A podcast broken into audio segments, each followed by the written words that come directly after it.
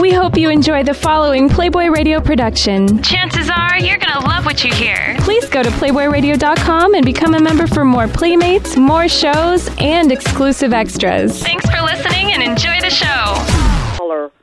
To win the International Bunny of the Year pageant that was televised.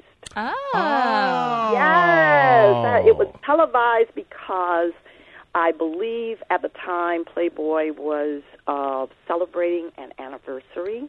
I think it was like its 20th anniversary. And so it was decided, Hef decided, and the powers that be that, yeah, we should make this a big deal and do something really special. So they decided that the International Bunny of the Year contest would be televised, and it was televised on ABC.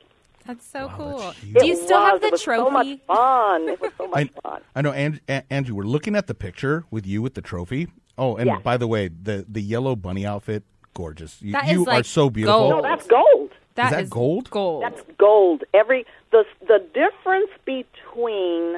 and the whole concept was just like any other beauty pageant where it was set up where there's a local winner and then the city winner or the local winner then goes and represents their city in the big pageant.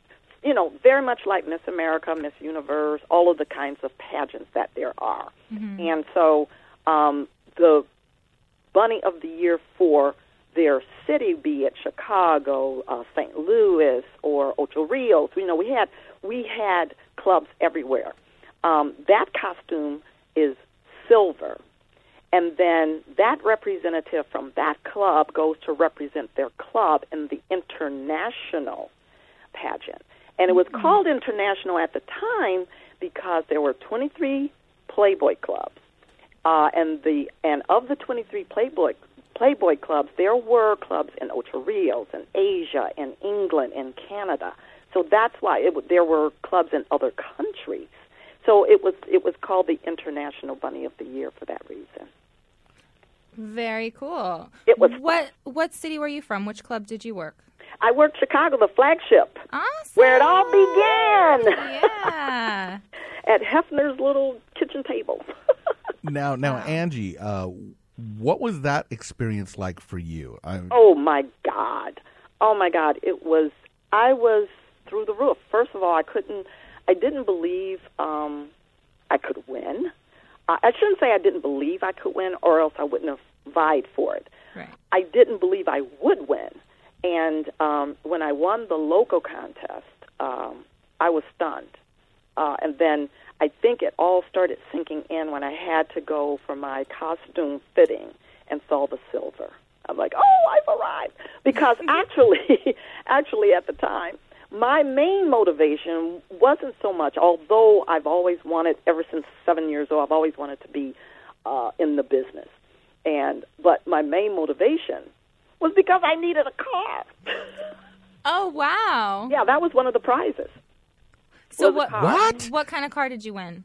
Well, now that's another story. I think the PR person who was dedicated to me at the time, once I won the local contest and was getting ready to represent the club in the big contest, she kind of let it slip that because it was a special anniversary year, that just like the Playmates, they wanted to give the International Bunny of the Year a nice car.